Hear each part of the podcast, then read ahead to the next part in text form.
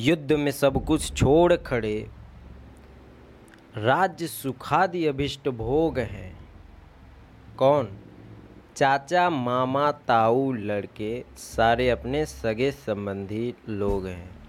स्वागत है आप सभी मेरे महान भाइयों और बहनों का आपके अपने इस पॉडकास्ट वासुदेव सर्वमिति में।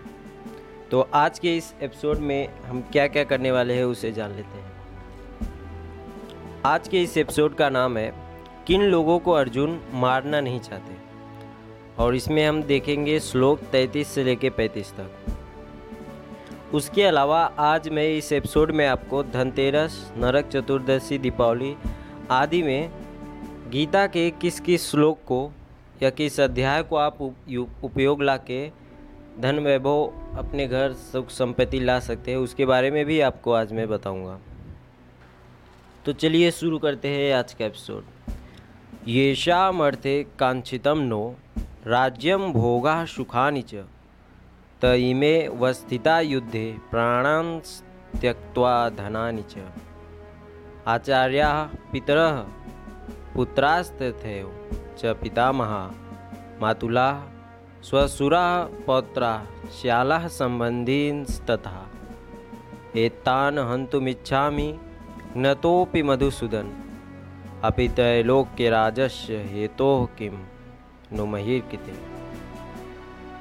अर्जुन बड़े ही शोक के साथ बोलते हैं, हमें जिनके लिए राज, भोग और सुखादि अभिष्ट है, वे ही सब धन और जीवन की आशा को त्याग कर युद्ध में खड़े हैं। गुरुजन, ताऊ, चाचे, लड़के और उसी प्रकार दादे मामे, ससुर पौत्र साले तथा और भी संबंधी लोग हैं। यानी कि एक भी संबंध छूटा नहीं है। हर संबंधी इस युद्ध में शामिल हुए हैं। हे मधुसूदन, मुझे मारने पर भी अथवा तीनों लोगों के राज्य के लिए भी मैं इन सबको मारना नहीं चाहता। फिर पृथ्वी के लिए तो कहना ही क्या? यहीं से शुरू होता है अर्जुन का मोह। और मोह किसे कहते हैं, ये हम बताएँगे आपको अगले एपिसोड में। पर उससे पहले आपको, आज का जो दिन है वो है धनतेरस का दिन। और धनतेरस के दिन भगवान धन्वंतरी का पूजा होता है, स्वास्थ्य के लिए। और लोग कुछ ना कुछ नया आज के दिन खरीदते हैं। इसलिए, स्वास्थ्य लाभ के लिए मैं आपको बताता हूँ ये गीता का श्लोक तो नहीं है, पर भगवान श्री कृष्ण का नाम है। आपको नीचे अगर एपिसोड में आप जाएँगे तो वहाँ पे आपको एक एपिसोड मिलेगा, जिसका नाम होगा श्री कृष्ण के तीन नाम, मिटाए रोक तमाम। आज के दिन इस एपिसोड को ज़रूर सुन लें।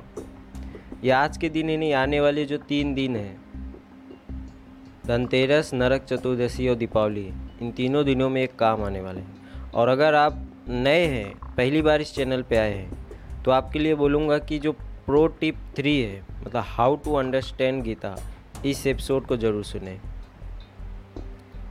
और अगर आपको पोइट्री सुनने का मन है तो आप डॉक्टर विवेक बिंद्रा की बायोग्राफी वाली पोइट्री को सुन सकते हैं। उसके अलावा कृष्णा जन्म पोइट्री भी सुन सकते हैं। धनतेरस के दिन क्या क्या करना चाहिए?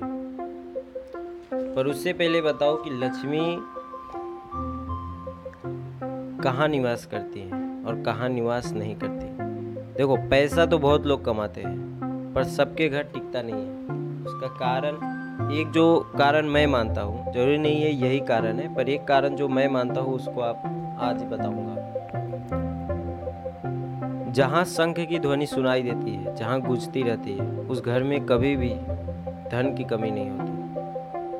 जहाँ देवताओं का पूरे विधि विधान से पूजा होता है एक से एक बड़े बड़े सेट होते हैं जो साल साल भर पूरा कोई कोई है जो भगवान शिव में ज़्यादा विश्वास रखते हैं तो पूरे सावन पूजा पाठ अपने घर में करवाते रहते हैं। और जहाँ पे तुलसी का पौधा लगा होता है, जहाँ तुलसी की पूजा होती है, तुलसी को जल दिया जाता है, वहाँ भी ऐसे घरों में धन की कभी कमी नहीं पड़ती। और लक्ष्मी कहाँ नहीं रहती?